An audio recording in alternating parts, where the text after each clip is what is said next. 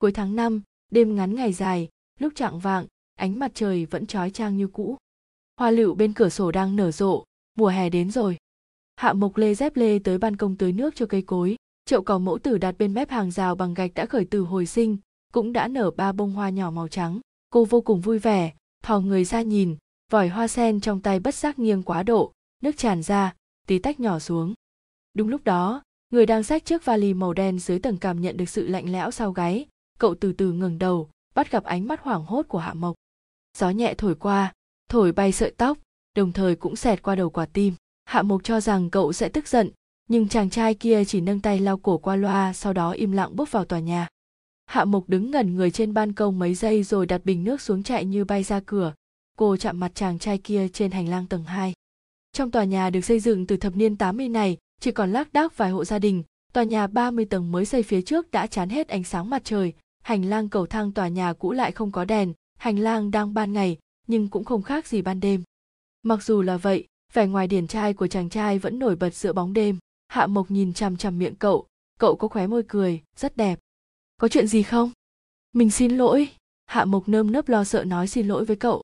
Người nọ cúi đầu đi lướt qua cô, vì vậy Hạ Mộc không biết cậu có tha thứ cho mình hay không. Củ rũ cụp đuôi về nhà, thế mới phát hiện cậu ở ngay nhà đối diện. Lúc ra cửa vội quá, nên cô quên, không mang chìa khóa. Hạ Mộc ảo não nhìn cánh cửa phòng trộm cũ kỹ. Một lúc sau, cô cảm thấy có người chạm nhẹ vào đầu vai mình. Cô xoay người, nhìn thấy đôi mắt đen như mực của cậu. Không có chìa khóa à? Cậu hỏi. Mình xin lỗi. Chàng trai nhíu mày. Này có gì đâu mà phải xin lỗi. Thị giác đã thích ứng được với bóng tối. Cô có thể nhìn thấy đại khái biểu cảm của đối phương. Vẻ mặt cậu lộ ra một chút mất kiên nhẫn. Hạ mộc hoảng loạn ngậm miệng lại nhưng sau khi biết bà nội, cô có thể 10 giờ mới về thì cậu vẫn mời cô vào nhà mình ngồi. Không giống với cách bố trí trong những gia đình bình thường khác, món đồ nội thất duy nhất trong phòng khách nhà cậu là một chiếc đàn piano lớn. Cậu tìm đại một chỗ rồi ngồi xuống đi, nhà hơi bừa bộn. Nói rồi đôi chân dài của cậu lướt qua mấy cái thùng nằm rải rác trên mặt đất. Cậu lấy một cái túi to ra bắt đầu thu dọn đồ đạc. Trong lúc cậu bận rộn, cô vẫn đứng tại chỗ, ánh mắt nhìn về phía cây đàn piano kia. Chàng trai dọn dẹp được một lúc lâu mới quay đầu lại thấy vậy thì hỏi, cậu thích à? Hạ mộc gật đầu, đôi mắt cậu bỗng sáng lên. Ngay sau đó cậu ngồi xuống trước chiếc piano, mở hộp đàn ra. Ngón tay của cậu vừa dài vừa thon, lực nhấn vào phím đàn nhẹ nhàng mà mạnh mẽ, khiến cô nhớ đến những cánh bướm bay trên những bông hoa. Esoju bài hát kết thúc của bộ phim esoju masim, dường như cậu rất yêu âm nhạc. Sau một bài hát, cậu nói không ngừng, tốc độ nói càng ngày càng nhanh. Thật ra hạ mộc không theo kịp tốc độ của cậu nhưng vẫn nhìn cậu với vẻ mặt nghiêm túc như cũ cô đã từng đọc Shinji Top He, một tác phẩm bất hủ thật dày, cuốn sách nổi tiếng trên khắp thế giới nhưng khi đọc cuốn sách đó cô còn quá nhỏ chỉ nhớ rằng tác giả đã dừng những con chữ mỹ miều khi miêu tả về vẻ đẹp của âm nhạc nhất định khúc nhạc của cậu cũng êm tai giống như những câu chữ mà Romain Zolan đã mô tả. Cậu nói một lúc lâu cuối cùng cũng dừng lại, trên mặt có một chút giận dữ, Hạ Mộc đang mơ màng bỗng hoàn hồn. Còn cậu thì sao? Nam sinh cao mày. Mình xin lỗi, Hạ Mộc rụt rè hỏi, cậu nói gì cơ? Ánh mắt chàng trai nhìn cô giống như đang nhìn một người không biết lễ phép. Một lát sau, cậu hít sâu một hơi hỏi lại vấn đề vừa rồi thêm một lần nữa. Mình tên là hà đông sinh còn cậu thì sao? Cậu tên là gì? Cô luống cuống dùng ngón tay viết ra tên mình trên không trung. Mình tên là hạ mộc hạ trong mùa hạ mộc trong mục dục dương quang. Ấn tượng đầu tiên của hà đông sinh về người hàng xóm này cũng không phải quá tốt. Cảm thấy cô có hơi tự cao thường thất thần khi nghe người khác nói chuyện mấy lần sau đó khi gặp cô trong sân hà đông sinh cũng chỉ gật đầu chào hỏi chứ không muốn giao tiếp gì nhiều Mãi cho tới cuối tháng 8, cậu bất ngờ nhìn thấy cô trong phòng làm việc ở trường của bố mình. Bố của Hà Đông Sinh, Hà Trấn Ninh là phó hiệu trưởng của trường trung học phổ thông chuyên Đức Nhân, vậy nên thường có người đến nhà thăm hỏi. Hôm đó Hạ Mộc tới đây cùng bà nội, khi ánh mắt hai người chạm nhau trong phòng làm việc, cả Hạ Mộc và Hà Đông Sinh đều cảm thấy hơi hơi xấu hổ. Bà nội không cảm nhận được bầu không khí này, sau khi đặt đặc sản mình mang theo từ quê xuống, thì bắt đầu nói chuyện với Hà Trấn Ninh, hy vọng ông ta có thể săn sóc Hạ Mộc, xếp cô vào lớp chọn, bởi vì hạ mộc không thể nghe chỉ có thể đọc hiểu khẩu hình của người khác. Vậy là người đức à? Thế thì học hành thế nào được? Những cái khác xem như bỏ qua nhưng bài nghe tiếng anh thì làm sao bây giờ? Hà trấn ninh nghe bà nội giải thích thì sắc mặt không tốt chút nào. Ông ta là người chịu trách nhiệm việc thi đại học tỷ lệ đậu đại học là máu thịt của ông ta hà đông sinh nhìn ra lời nói của bố mình, khiến hạ mộc bị tổn thương, đôi tay cô nắm chặt lại, hai vai hơi rủ xuống. Hóa ra không phải cô cố ý mất tập trung, chỉ là không nghe thấy. Hà đông sinh đang ở trong thời kỳ phản nghịch, vốn dĩ đã không thích việc bố mình độc đoán, bây giờ lại càng thêm ghét ông hơn. Hay nói cách khác, cậu chỉ đang căm ghét bản thân vì đã hiểu lầm hạ mộc. Cậu muốn mở miệng sửa lại lời của bố mình cho đúng, thì nghe thấy hạ mộc nhẹ giọng sửa lại lời của hà trấn ninh. Thưa thầy, là khiếm thính ạ hà đông sinh và hà trấn ninh đồng thời sửng sốt, hạ mộc vẫn đang nói tiếp, thành tích các môn khác của em đều rất tốt, bỏ qua phần nghe tiếng anh cũng không sao, nếu không tin thì thầy có thể kiểm tra thành tích của em ạ. Ăn nói rất tự tin, nhưng cơ thể hơi run rẩy lại tiết lộ sự căng thẳng của cô. Hôm đó hà đông sinh cùng đi ra ngoài với hạ mộc, ngồi xe về nhà cùng bà cháu hai người, cậu muốn mở miệng nói gì đó, nhưng đầu óc lại chẳng nghĩ được gì thích hợp. Mãi cho tới khi tạm biệt hai người rồi đi vào nhà, cậu mới nhớ ra trái cây trong tủ lạnh vì thế cậu lấy hai hộp cherry ra, rồi đi qua gõ cửa nhà đối diện. Hạ mộc vừa mở cửa ra, thì hà đông sinh đã đưa hai hộp trái cây trong tay cho cô, giọng điệu cứng nhắc, cho cậu này. Cậu sợ hạ mộc từ chối, nên nhét hai hộp trái cây vào ngực cô. Hà đông sinh xoay người định đi luôn, kết quả lại bị hạ mộc túm lấy một góc áo thun. Cổ áo của chiếc áo thun này hơi rộng, cô hơi dùng sức thì đầu vai của cậu đã lộ ra. Hai người không ngờ mọi chuyện sẽ thành ra như vậy. Hạ mộc vội vàng buông tay còn cậu vội vàng chỉnh lại quần áo. Hà đông sinh thích chơi bóng rổ. Khi trời nóng, để trần trên sân bóng cũng là chuyện bình thường, nhưng không biết vì sao bây giờ cậu lại cảm thấy ngại với hạ mộc. Mình xin lỗi. Hạ mộc quay mặt qua chỗ khác. Không sao. Hà đông sinh thuận miệng nói. Nói rồi mới nhớ ra cô không nghe được, vì thế cậu hơi cúi người để mặt mình nằm trong tầm nhìn của cô. Nói lại một lần nữa, không sao. Khuôn mặt của hai người quá gần nhau, như thể có một lực từ nào đó đang hấp dẫn cả hai người trái tim hạ mộc như bị con mèo nhỏ cào nhẹ một cái. Một lúc sau, hạ mộc hơi lùi về đằng sau, giọng nói mỏng nhẹ như sợi tơ. Sao lại đưa cherry cho mình? Thật ra, trong đầu hà đông sinh có rất nhiều lời muốn nói. Ví dụ như xin lỗi, vì trước đây mình đã hiểu nhầm cậu. Hoặc là bố mình nói chuyện với ai cũng khó nghe như vậy. Cậu đừng để ý, nhưng cuối cùng lời đến bên miệng lại thành, bởi vì mình không thích ăn. Hà đông sinh không cho hạ một cơ hội lên tiếng, nhưng khi về đến nhà, sau khi đóng cửa lại thì cậu lại cảm thấy không yên tâm. Thế là cậu quay người nhìn qua mắt mèo, mãi cho tới khi nhìn thấy cô ôm hai hộp cherry kia đóng cửa lại thì mới yên tâm. Được rồi, thoải mái. Mặc dù cậu vẫn chưa nói xin lỗi, nhưng ít nhất cô cũng đã nhận quà. Hà đông sinh luyện đàn với một tâm trạng rất tốt. Một lúc sau cậu lại nghe thấy tiếng gõ cửa. Cậu đi qua mở cửa. Hạ mộc đang đứng ở ngoài. Trong tay là chiếc bánh thơm ngào ngạt vừa nướng xong. Đây là bánh chuối mình tự làm, không bỏ đường nhưng vẫn ngọt lắm cô lễ phép hơn cậu nhiều, cầm bánh bằng hai tay rồi giơ trước mặt cậu. Hà đông sinh hơi chần chờ rồi duỗi tay nhận lấy cái bánh trong tay cô. Trong chớp mắt nhìn nhau mỉm cười ấy, hai người đồng thời rộng lòng với đối phương. Mùa thu là mùa mà hạ mộc thích nhất. Lúc này cả đất trời dường như đều được phủ lên một màu ấm áp, dưới sự vuốt ve của khí lạnh, cây phong trong sân trường chuyển mình thành màu đỏ nóng ấm. Một thứ khác cũng trở nên nóng ấm hơn, đó là tình bạn của hạ mộc và hà đông sinh. Bọn họ được xếp vào cùng một lớp tuy rằng không ngồi cùng nhau, nhưng bọn họ thường sẽ về nhà cùng nhau. Có khi chiếc xe đạp cũ kỹ của hạ mộc bị hỏng, hà đông sinh sẽ chở cô. Lúc đó do đêm thổi phồng chiếc áo sơ mi của thiếu niên, thỉnh thoảng lướt qua khuôn mặt mềm mại của thiếu nữ. Vào khoảnh khắc ấy, ngay cả thời gian vô tình cũng mềm mại một cách kỳ lạ. Hạ mộc quay lại trường học lần nữa, như cá gặp nước khiếm thính cũng không gây cho cô quá nhiều rắc rối. Ngược lại, cuộc sống học đường của hà đông sinh lại không được suôn sẻ cho lắm. Nguyên nhân là vì sau khi khai giảng trường học có tổ chức thi khảo sát chất lượng hà đông sinh đội sổ. Lớp bọn họ là lớp chọn số lượng đầu vào của trường cũng hạn chế. Hà đông sinh bị xem là chiếm mất vị trí của người khác. Cậu cao 1m83, cũng không bị người ta tẩy chay quá đáng nhưng cũng không thiếu những ánh mắt xem thường từ một số bạn học. Hà đông sinh có vẻ ngoài điển trai giỏi thể thao lại còn biết chơi piano gần như xuân sẻ trưởng thành. Trải nghiệm này khiến cậu bực bội giống lần trước tranh chấp với bố mình về việc học. Nhưng khi đó cậu có thể dọn ra ở riêng nhờ sự giúp đỡ của mẹ mình, còn việc chuyển trường lại không phải là chuyện một sớm một chiều. Hôm nay, cậu lại bị bố gọi tới để dạy bảo. Hà trấn ninh mắng to rằng cậu khiến ông ta mất mặt, cửa văn phòng không khóa, cả tầng đều nghe thấy hà đông sinh là một đứa con trai không biết cố gắng. Đương nhiên hà đông sinh muốn cãi lại, bố con hai người càng cãi càng căng. Cuối cùng hà trấn ninh trực tiếp cho con trai ăn một cái bạt tai. Hạ mộc đi ngang qua văn phòng vào đúng lúc này, thấy cảnh tượng ấy cô ngây người hà đông sinh nổi giận đùng đùng đi lướt qua hạ mộc. Hạ mộc sửng sốt vài giây, sau đó nhanh chóng đuổi theo cậu. Nhưng tốc độ của hà đông sinh quá nhanh, cô không đuổi kịp cậu. Cả tiết tự học buổi tối lòng hạ mộc đều rối như tơ vò. Mãi cho tới khi về tới nhà, cô bỗng nhìn thấy thiếu niên đang ngồi bên cạnh bồn hoa trong sân. Hạ mộc từ từ đi qua ngồi xổm trước mặt cậu ngừng đầu nhìn khuôn mặt cậu. Dưới ánh trăng bàng bạc, khuôn mặt của thiếu nữ đẹp đến lạ thường.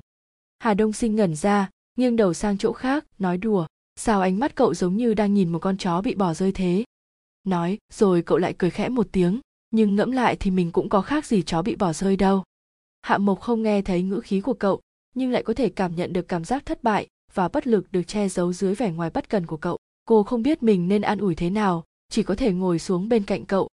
Một lúc lâu sau, hà đông sinh dùng đầu vai khẩy nhẹ vai cô. Hạ mộc quay đầu lại, nghe thấy cậu nói, mình không muốn thi đại học tỷ lệ đỗ đại học của nhân đức là 100%, hầu như học sinh lớp chọn của các khóa trước đều có thể đậu 985, 211. Bởi vậy đặt trong bối cảnh ấy, lời này của Hà Đông Sinh quả thực là chuyện không ai đồng tình.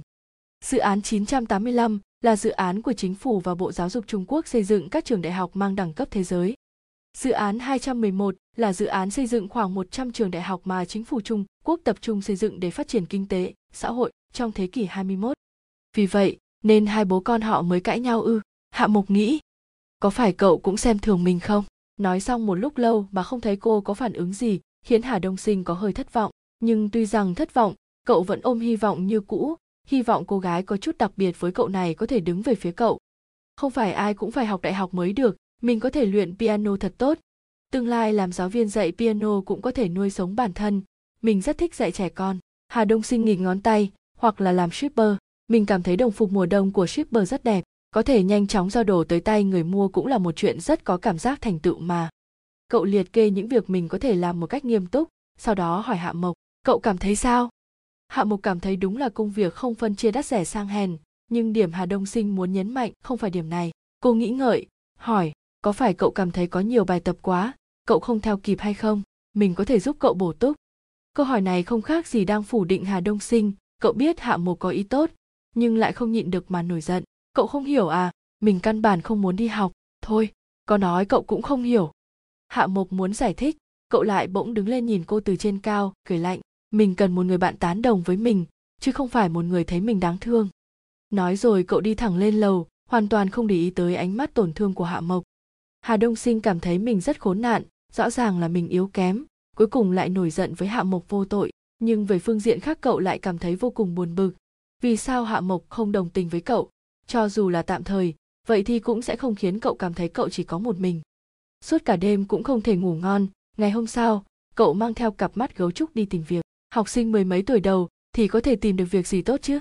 Mặc dù có trình độ piano cấp 10, nhưng hát giờ nói với cậu rằng yêu cầu cơ bản nhất của bọn họ với giáo viên là có bằng chính quy.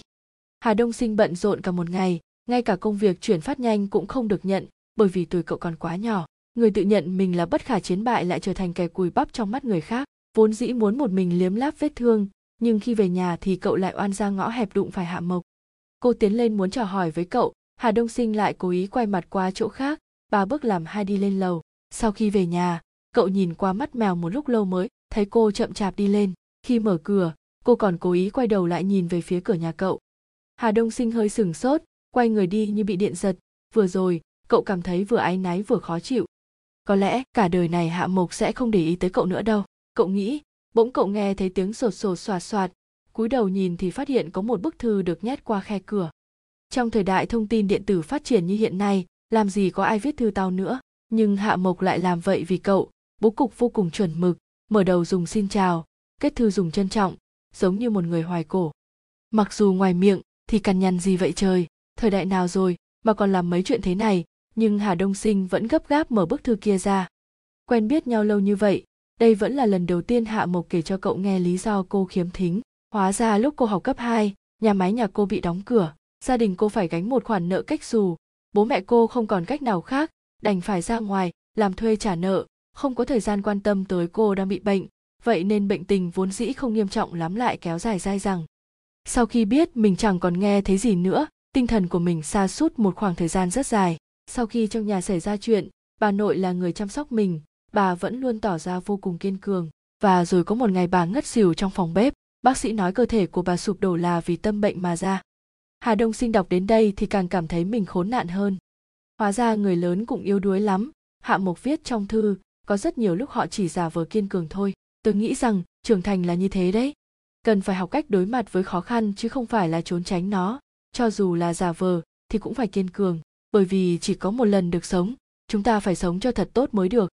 Sao lại viết xến sầm thế không biết? Hà đông sinh vừa cằn nhằn vừa không nhịn được mà đọc tiếp.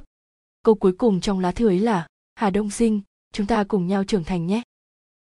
Đã lâu rồi hà đông sinh chẳng biết buồn là gì. Bố mẹ bề bộn công việc, cũng không dùng cách mà cậu chờ mong để quan tâm tới cậu.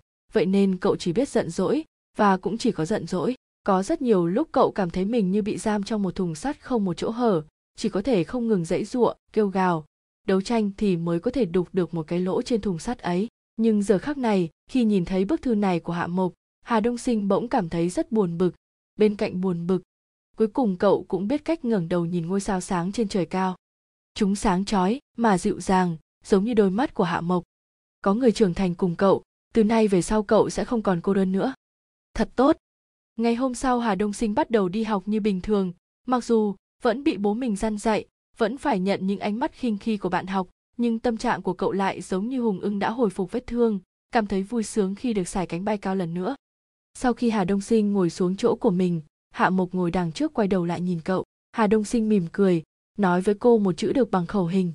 Từ lớp 8, hà đông sinh đã không còn chú tâm tới việc học nữa. Để có thể giúp đỡ cậu hạ mộc tìm lại các loại vở ghi từ hồi cấp 2 của mình. Ngày nào cũng dành thời gian bổ túc cho cậu lần đầu tiên hà đông sinh tăng hạng là cuối học kỳ một lớp 11, cậu đứng thứ 267 cả khối, khiến rất nhiều người chấn động. Bởi vì công lao này, Hạ Mộc ngày càng nhận được nhiều quà của Hà Đông Sinh hơn, có đôi khi là đồ ngọt đắt tiền, có đôi khi là văn phòng phẩm tinh xảo, thời tiết lạnh hơn một chút, cậu tặng cô một chiếc khăn quàng cổ bằng len màu đỏ. Mình mua bằng tiền của mình, thấy hợp với cậu nên mua. Đồ của cậu cũng hết cả rồi. Lúc cậu nói những lời này vẫn luôn mang theo dáng vẻ mất kiên nhẫn, như thể sợ cô sẽ từ chối. Hạ Mục cảm thấy Hà Đông Sinh giống một chú mèo, bởi vì bản thân quá chảnh, ngại nói lời cảm ơn, vậy nên đưa những thứ mình cảm thấy tốt cho đối phương. Giao thừa năm ấy, hiệu trưởng mới thích vui chơi giải trí nên đã đặc biệt tổ chức tiệc tất niên. Hà Đông Sinh dẫn theo hai người bạn bên ngoài trường, lên sân khấu đàn hát bài trời cao biển rộng. Khi ấy, cậu hoàn toàn khí phách và tự tin, hoàn toàn chinh phục được nữ sinh toàn trường. Thậm chí còn có cô gái ngăn Hà Đông Sinh lại trên đường tan học, nói muốn add friend với cậu nhưng bị Hà Đông Sinh từ chối. Mọi chuyện bắt đầu phát triển theo chiều hướng tích cực, mãi cho tới khi trong lễ chào cờ của một ngày nọ, Hà Trấn Ninh làm trò gọi tên phê bình Hà Đông Sinh trước mặt toàn trường, nói rằng cậu vô công rồi nghề, hành hung bạn học, nghiêm khắc cảnh cáo cậu, chuyện này không khác gì công khai xử tội Hà Đông Sinh. Nguyên nhân gây ra chuyện này rất kỳ lạ, hôm chủ nhật, lớp trưởng lớp 3, Trần Ninh bị đánh vào mặt, cậu ta nói mình đụng phải Hà Đông Sinh trên núi, hai người gây nhau, vết thương ở trên miệng cậu ta là do Hà Đông Sinh gây ra. Bố mẹ Trần Ninh dẫn con trai tới nhà họ hàng ngay trong đêm, Hà Đông Sinh cũng bị gọi về nhà để đối chất. Hà Đông Sinh không nhận, Trần Ninh lại sống chết bảo do cậu làm. Đối với rất nhiều người, học giỏi tương đương với trò ngoan, và trò ngoan thì sẽ không nói dối. Từ cấp 2 Hà Đông Sinh đã từng có tiền án gây gổ với người khác, vậy nên Hà Trấn Ninh tình nguyện tin tưởng Trần Ninh, chứ không tin con trai mình. Làm gì có ai lại vô duyên vô cớ đổ tội cho mày chứ? Tao không tin lúc hà trấn ninh mắng con trai, ông ta nói năng hùng hồn đầy lý lẽ.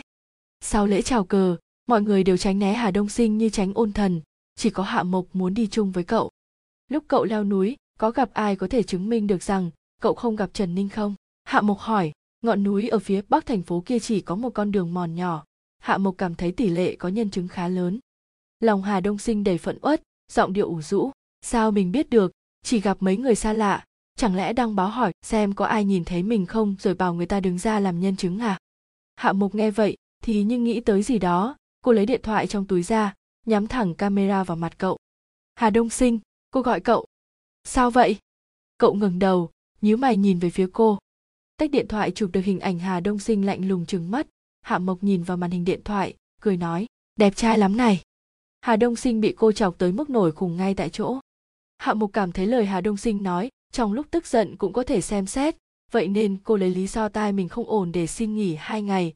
Sau đó gửi ảnh chụp của hà đông sinh cho tài khoản chính thức của nơi họ ở, đài phát thanh, đài truyền hình địa phương, đồng thời kiên nhẫn giải thích đầu đuôi mọi chuyện với mọi người để họ giúp đỡ. May mà hà đông sinh là trai đẹp, mà người ta thường có hảo cảm với người đẹp trai. Sau khi truyền thông, thật sự có người đứng ra làm chứng rằng cuối tuần từng gặp hà đông sinh. Nếu bọn họ đánh nhau trong núi thì bọn em không thể không nhìn thấy được mấy nữ sinh cấp hai kia nói, bởi vì anh trai này đẹp trai quá, hơi giống người nổi tiếng nên bọn em lặng lẽ đi theo ảnh suốt đoạn đường mà. Sau đó đối chất lần nữa, lý do của trần ninh có trăm ngàn kẽ hở. Cuối cùng cậu ta không thể không thừa nhận rằng mình nói dối, bởi vì cô gái cậu ta thích bị hà đông sinh từ chối. Cậu ta ghi hận trong lòng, vậy nên mới muốn dạy dỗ hà đông sinh một chút. Quyết định xử phạt của hà đông sinh được hủy bỏ. Cậu tìm hạ mộc, lằng nhằng một lúc lâu cũng không nói được một câu cảm ơn tử tế với cô. Nhưng hạ mộc lại cười nói, có đôi khi muốn ôm lấy cảnh đẹp bên kia sông, thì phải có dũng khí lội, qua bùn bẩn hôi tanh trước đã. Cô thích và thường nói những đạo lý lớn lao, nhưng điểm chú ý của hà đông sinh lại là, sao cậu lại làm nhiều chuyện vì mình như vậy? Bởi vì chúng ta là bạn bè mà, hạ mục nói như một lẽ đương nhiên. Cô đã từng một mình vùng vẫy trong khốn cảnh, lúc ấy cô độc biết bao, vậy nên cô không muốn nhìn thấy hà đông sinh phải chiến đấu một mình nhưng đáp án này đã khiến hà đông sinh vừa cảm động vừa buồn bực, bởi vì trong lòng cậu, hình như vị trí của hạ mộc còn nặng hơn bạn bè một chút. Lần đầu tiên hà trấn ninh xuất hiện trong sân nhà hạ mộc là vào đầu mùa hè năm lớp 11. phó hiệu trưởng đứng trên hành lang tối đen, không biết đi về hướng nào. Hạ mộc mới trở về từ bên ngoài, nhìn thấy ông ta, cô hỏi, thầy tới tìm hà đông sinh ạ? Cậu ấy vừa ra ngoài rồi. Hà trấn ninh lại nói, thầy tới tìm em. Hóa ra việc thành tích của hà đông sinh có tiến bộ khiến hà trấn ninh vô cùng vui mừng để con trai có thể thi vào đại học tốt hơn. Ông ta đã đăng ký một lò luyện thi cho con trai, nhưng hà đông sinh từ chối. Nghe mẹ nó nói hai đứa luôn học cùng với nhau, với thành tích hiện tại của em, bổ túc cho nó hẳn cũng không dễ dàng đúng không? Em khuyên nó đến lò luyện thi giúp thầy, như vậy thì em cũng không phải quá áp lực. Mặc dù phó hiệu trưởng nói chuyện thẳng đuột, nhưng hạ mộc biết lời ông ta nói là sự thật, vì thế cô tô điểm cho đẹp lời này hơn một chút rồi thuật lại với hà đông sinh. Không đi! Hà đông sinh tỏ vẻ phiền phức sao lúc nào cũng bắt mình phải nghe lời ông vậy hạ mộc luôn có cách để thuyết phục hà đông sinh cô nói thật ra gần đây mình cảm thấy có hơi quá sức dù có chăm chỉ thế nào đi nữa thì điểm của mình vẫn luôn ở ngoài top 100.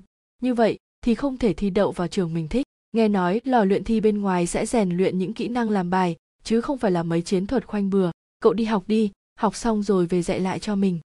Điểm chú ý của Hà Đông Sinh lại nằm ở chỗ khác. Cậu nhìn Hạ Mộc, hai mắt tỏa sáng.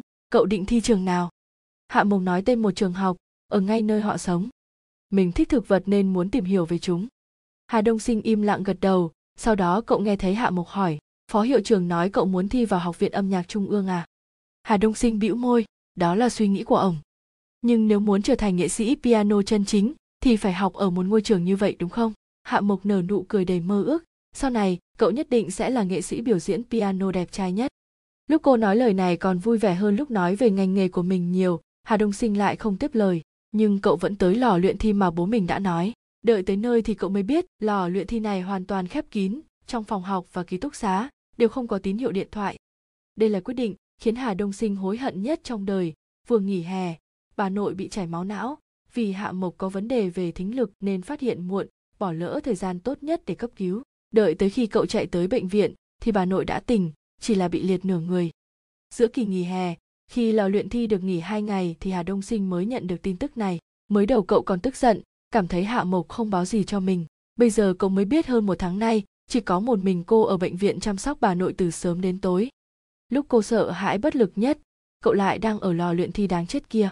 Hà đông sinh chạy như bay đến bệnh viện, nhìn thấy hạ mộc trên hành lang, vốn dĩ cô đã gầy, bây giờ cổ tay cũng thành chân chim sẻ. Hà đông sinh mặt đối mặt với cô một lúc lâu còn chưa nói gì thì vành mắt đã đỏ lên trước. Mình đi mua ít trái cây. Cậu cảm thấy mất mặt, nhanh chóng xoay người chạy ra ngoài, đợi tới khi cậu quay về, hạ mộc đang ngồi trên ghế chờ trên hành lang bệnh viện chờ cậu.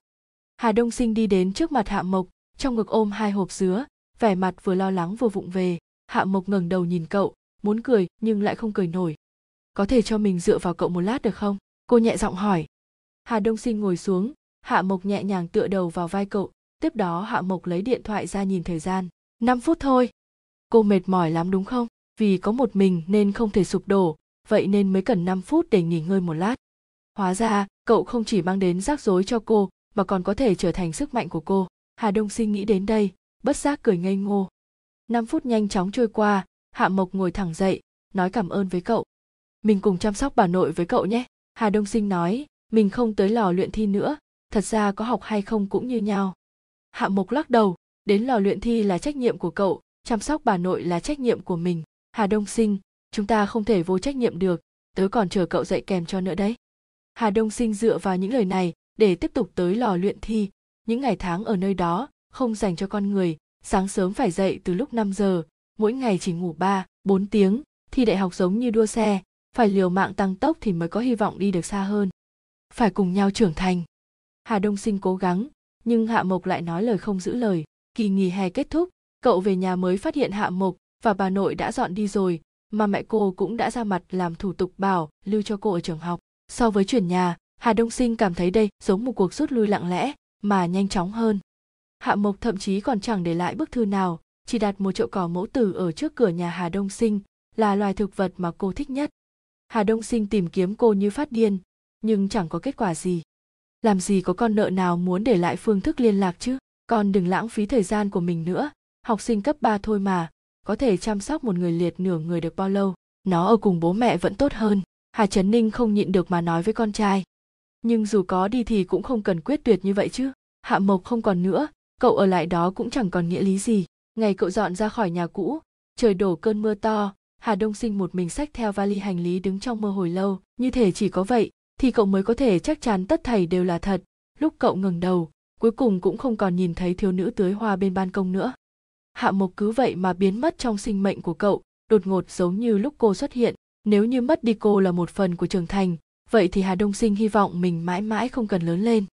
Năm hạ mục thi đậu đại học, thì bạn bè cấp 3 đã chuẩn bị tốt nghiệp, bà nội bị bệnh, bố lại bị thương trong lúc làm thuê, vậy nên cô không thể không bước chân vào xã hội. Quyết định này khiến cô mất đi rất nhiều nhưng cô không hối hận.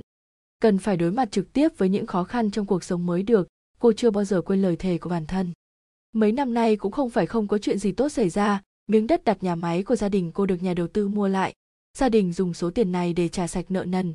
Điều này khiến bọn họ có thể đường đường chính chính dọn về quê. Nhưng mãi mà hạ mộc vẫn chưa thể quên chàng trai kia, anh có khỏe không? Có từng hận mình không? Cả đời này, liệu bọn họ còn có thể gặp lại nhau nữa hay không? Đại học cô học ngoại trú học trên lớp xong thì về nhà.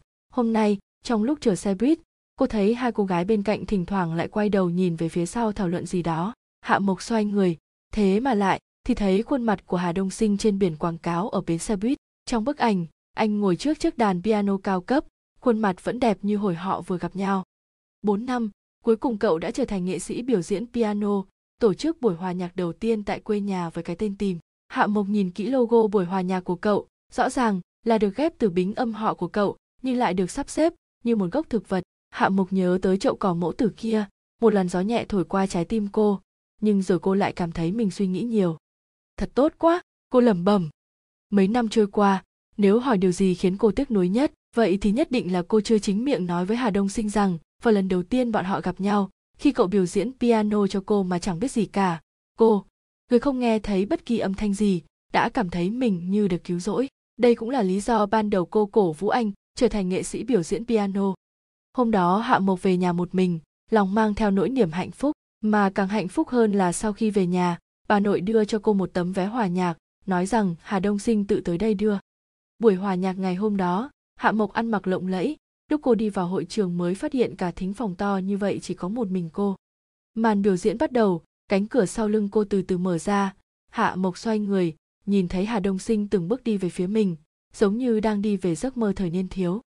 Cuối cùng anh đứng bên cạnh cô, chỉ vào cây đàn piano ở giữa sân khấu, hỏi cô, có thích không? Hạ mộc hơi ngẩn ra, gật gật đầu. Anh mỉm cười, dắt tay cô cùng ngồi xuống trước cây đàn piano, một khúc nhạc e so dù đồng thời đưa hai người trở lại ngày đầu tiên gặp nhau. Biểu diễn xong, anh nhìn cô cô cũng nhìn anh. Một lúc sau, sống mũi hạ mộc bỗng vô cùng chua xót, nước mắt không tự chủ được mà chảy ra nếu như một người chỉ có thể gặp được người hoàn toàn thấu hiểu mình duy nhất một lần trong lời, vậy thì với hạ mộc mà nói, người kia chính là hà đông sinh. Cô đã từng cho rằng mình đã đánh mất anh, nhưng lại không ngờ rằng nhiều năm qua đi, anh vẫn đứng ở chỗ cũ chờ cô. Vào khoảnh khắc ấy, hạ mộc hiểu rằng đây là sự dịu dàng quý giá nhất trong lòng chàng trai. Em đã về rồi. Em về rồi đây.